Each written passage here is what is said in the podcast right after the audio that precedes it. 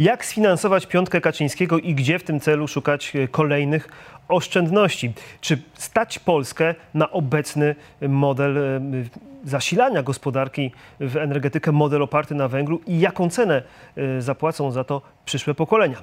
Mikołaj Kunica, dzień dobry. Jak w każdy czwartek zapraszam na program Biznes Mówi, a naszym gościem jest pan Janusz Steinhoff, były minister gospodarki, wicepremier, wybitny znawca sektora energetycznego i tego, czym żyją polskie przedsiębiorstwa. Panie premierze. Byłem dzisiaj na takim nieformalnym spotkaniu z premierem Morawieckim i on przedstawił taki, taką prezentację 12 silników wzrostu. I na tej prezentacji wszystko, co powinno rosnąć, rosło, co powinno spadać. Dług, deficyt spadało. W związku z tym jesteśmy zamożni, są pieniądze na to, żeby finansować kolejne programy społeczne. No cóż, ja nie zgadzam się absolutnie z tym stwierdzeniem, a właściwie z tym opisem rzeczywistości. No, po pierwsze, ostatnie decyzje, tak zwana piątka Kaczyńskiego, to jest w przyszłym roku 50 miliardów, to w tym roku... 43. No, yy, różne są szacunki, natomiast trzeba mieć świadomość, że to są duże pieniądze, również w tym roku. Natomiast sam fakt ogłoszenia tej, tego programu yy, dla mnie jest absolutnie nieakceptowalny. No, nie tak dawno Sejm w oparciu o przedłożenia rządowe uchwalił budżet państwa. Jeżeli po uchwaleniu budżetu wprowadza się na taką skalę dodatkowe wydatki e, budżetowe, no to trzeba mieć świadomość konsekwencji z tego wynikających. E, e, to są operacje dość kosztowne. Ich wymiar to jest wymiar polityczny, a właściwie on się mieści w taktyce kampanii wyborczej. Natomiast odnoszę wrażenie, że jest to miara nieodpowiedzialności za stan państwa obecnych elit politycznych. Ja mówię to z wielką przykrością, ale bardzo często walka w ramach kampanii wyborczej o mandaty do parlamentu y, odbywa się ze szkodą dla finansów publicznych. Nie ma w finansach publicznych ekonomii darmowych obiadów, za wszystko trzeba płacić. Pieniądze, które wydajemy dodatkowo w efekcie obniżenia wieku emerytalnego, w efekcie innych wydatków, ja nie twierdzę, że wszystkie te programy są nieracjonalne. Na przykład program 500 Plus moim zdaniem był konieczny do przeprowadzenia ze względu na tragiczną wręcz sytuację demograficzną. Natomiast trzeba ważyć możliwości budżetu państwa. Wzrost gospodarczy na poziomie ponad 5% już się kończy. Panie premierze, ale y, państwo to taka gigantyczna, ale można ją porównać jednak do firmy, gigantyczna firma. I być może ten zarząd firmy jest lepszy od poprzedniego, bo znajduje pieniądze na większe wydatki, bo rzeczywiście faktem jest uszczelnienie luki VAT-owskiej, bo faktem jest wyższa ściągalność pozostałych y, y, podatków, y, po prostu jest zacieśnianie szarej strefy. Może jest lepszy gospodarz i po prostu trzeba się do tego przyznać i powiedzieć, ok, w takim razie finansujmy wydatki społeczne.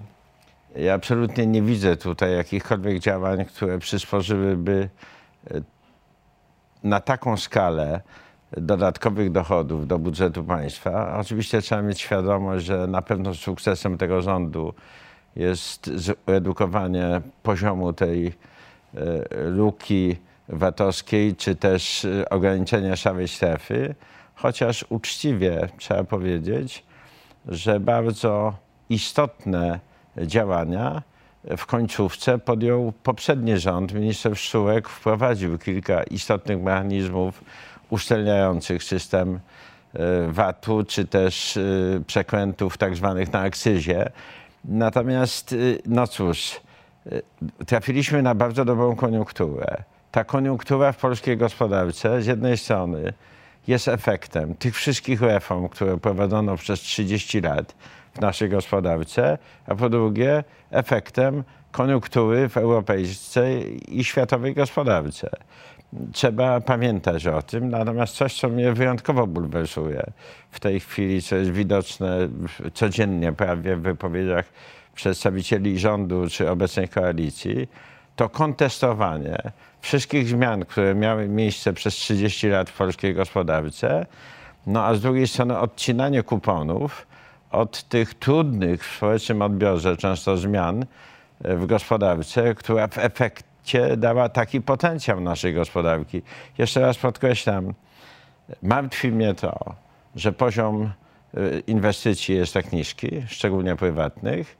Pan premier Morawiecki, gdy rozpoczynał swoją drogę w administracji państwowej, mówił o tym swoim marzeniu 25% udziału inwestycji w PKB. Ja się całkowicie z nim zgadzałem, tylko że my mamy poziom inwestycji w dalszym ciągu y, najniższy od wielu, wielu lat. Panie premierze, y, ostatnie pytanie, jeśli chodzi o mm, zarządzanie takim wielkim przedsiębiorstwem jak państwo w obszarze, w obszarze gospodarczym. Y, Jest prezes, prezes Rady Ministrów, prezes firmy, mówi, słuchajcie, tak będziemy w tej chwili wiosłować w 2019 roku, potrzebujemy tych dodatkowych miliardów. I gdyby pan był ministrem finansów, no to musi pan je znaleźć. No jest pan członkiem Nie no, zarządu. I co? absolutnie. I Gdzie by pan Był- znalazł? Czy dzisiaj widzi pan taką przestrzeń? Gdybym był ministrem finansów, dymisja? Czy bym, się, pan- bym się nie zgodził. Dlatego, że raz? za to zapłacimy cenę w przyszłości. Kilka jest takich bardzo brzemiennych w skutki ruchów. Jeżeli mówimy o energetyce, to trzeba przy, przypomnieć o tym, że zablokowano nieuchronny wzrost ceny energii elektrycznej w sposób dość nieracjonalny. Bardzo szybko przygotowano stosowną ustawę. Mm, y, To jest zdecydowanie błąd. A do energetyki bym chciał za chwileczkę jeszcze, tylko ten wątek y, związany ze, z zarządzaniem finansami. Gdyby pan był ministrem finansów dzisiaj, co by pan zrobił?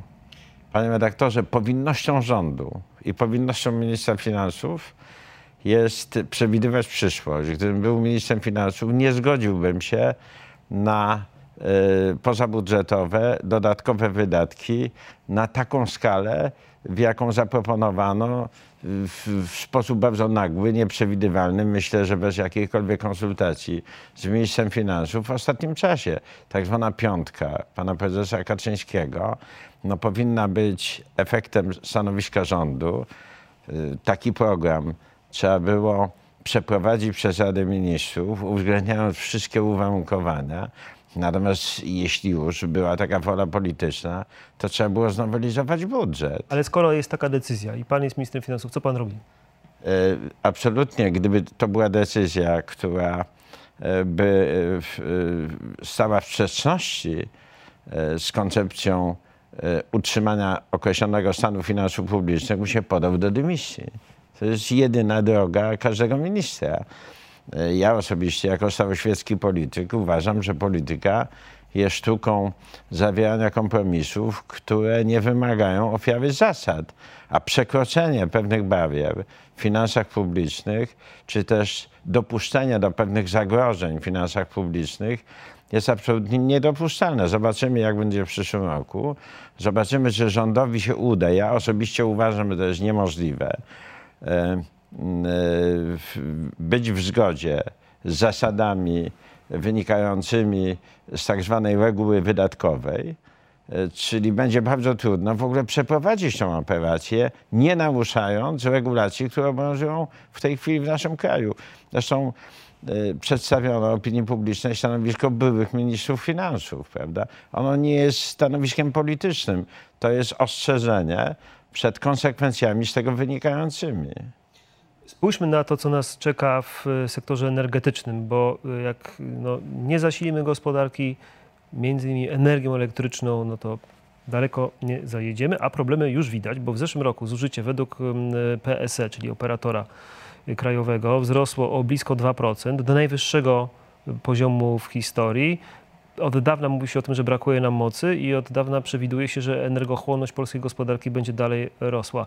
Więc najpierw diagnoza, gdzie my jesteśmy, jeśli chodzi o No energetykę? nie, chciałbym y, tutaj powiedzieć, że energochłonność gospodarki w ogóle spada cały czas od 1989 roku. Ale gospodarka rośnie. Użycie energii Zużycie tak. elektrycznej oczywiście To skrót myślowy. rośnie. Przewiduje się, że e, w roku y, 2030 to zużycie będzie zbliżało się do y, 200 terawatogodzin, prawda? Także y, zużycie rośnie mniej więcej na poziomie 1,7% i ono będzie rosło, bo będzie się rozwijała gospodarka. Natomiast jest bardzo istotną sprawą dla konkurencyjności polskiej gospodarki, szczególnie dla konkurencyjności polskiego przemysłu, cena tej energii w Polsce. Ta cena jest bardzo wysoka. Jest o 10 euro za megawattogodzinę wyższa niż w Czechach i znacząco wyższa, chyba o 25 euro za megawattogodzinę, niż w Niemczech. Tam ta energia dla przemysłu jest dotowana przez odbiorców komunalnych. Mamy do czynienia z tak zwanym finansowaniem skrośnym. Natomiast ceny energii w Polsce są wysokie. One wynikają z naszego miksu energetycznego. Mamy bowiem większość energii produkowanej z paliw stałych, czyli węgla kamiennego, węgla brunatnego. Średnia emisja na 1 MWh znacząco jest większa niż w Czechach, w Niemczech i we wszystkich krajach Unii Europejskiej. To jest około 750 kg CO2 na megawattogodzinę.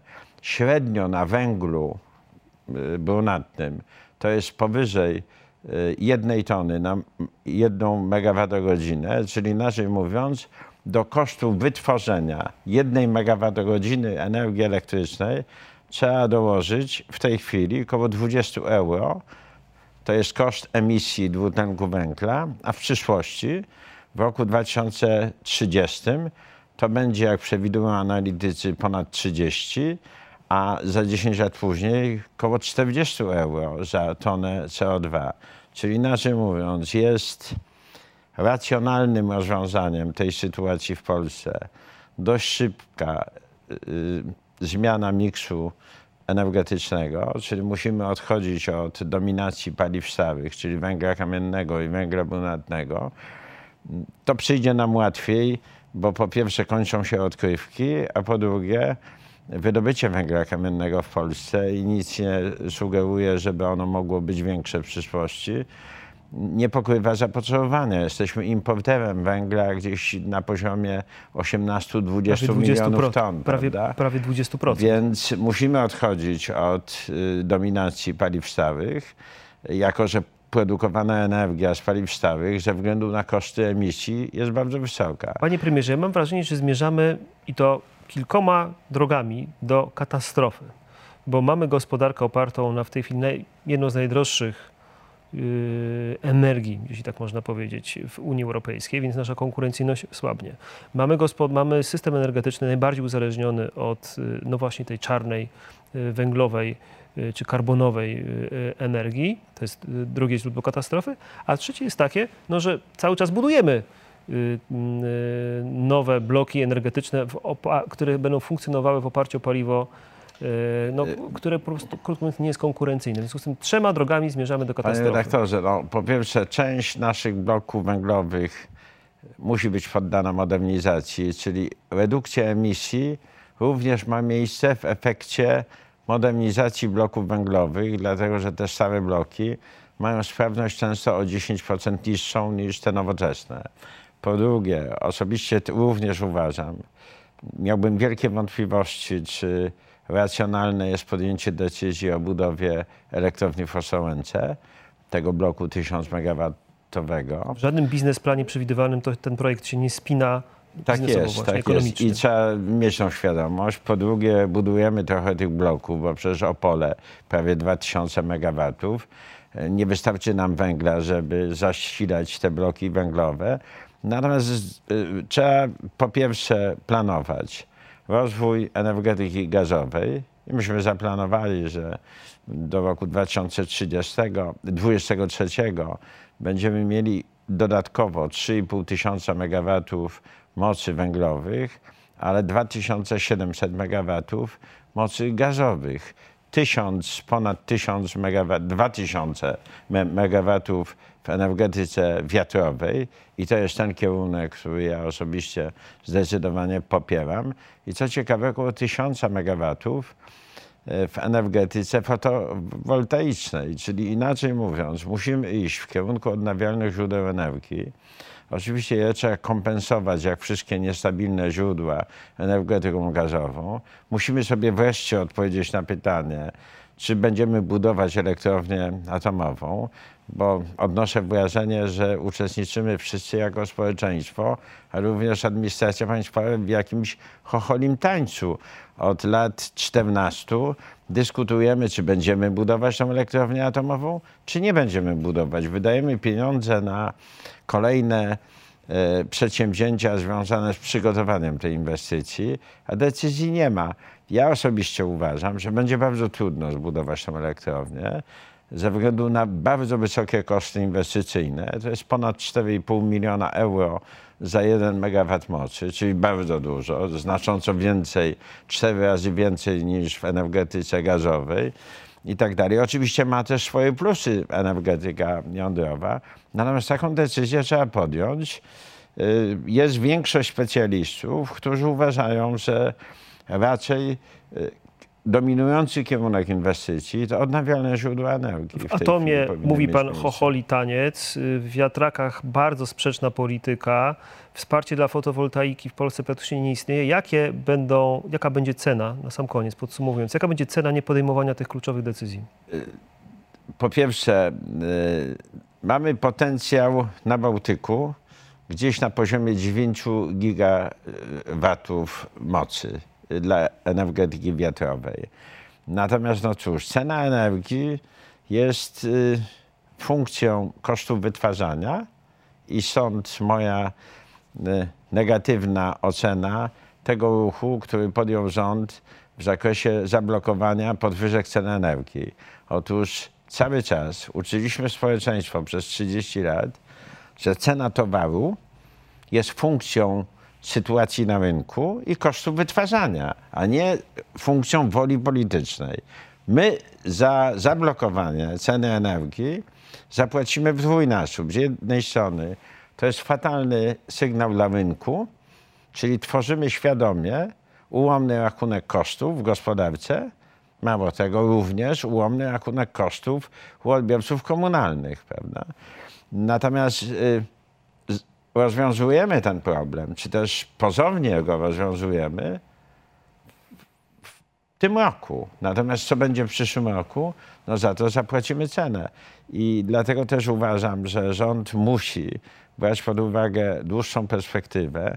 Mi się marzy, żebyśmy przyjęli podstawowy do, dokument w naszym kraju, czyli politykę energetyczną państwa w horyzoncie do roku 2050 i żeby był to dokument, przyjęty ponad podziałami politycznymi, bo to nie jedna formacja czy dwie formacje polityczne będą go realizować, tylko może więcej.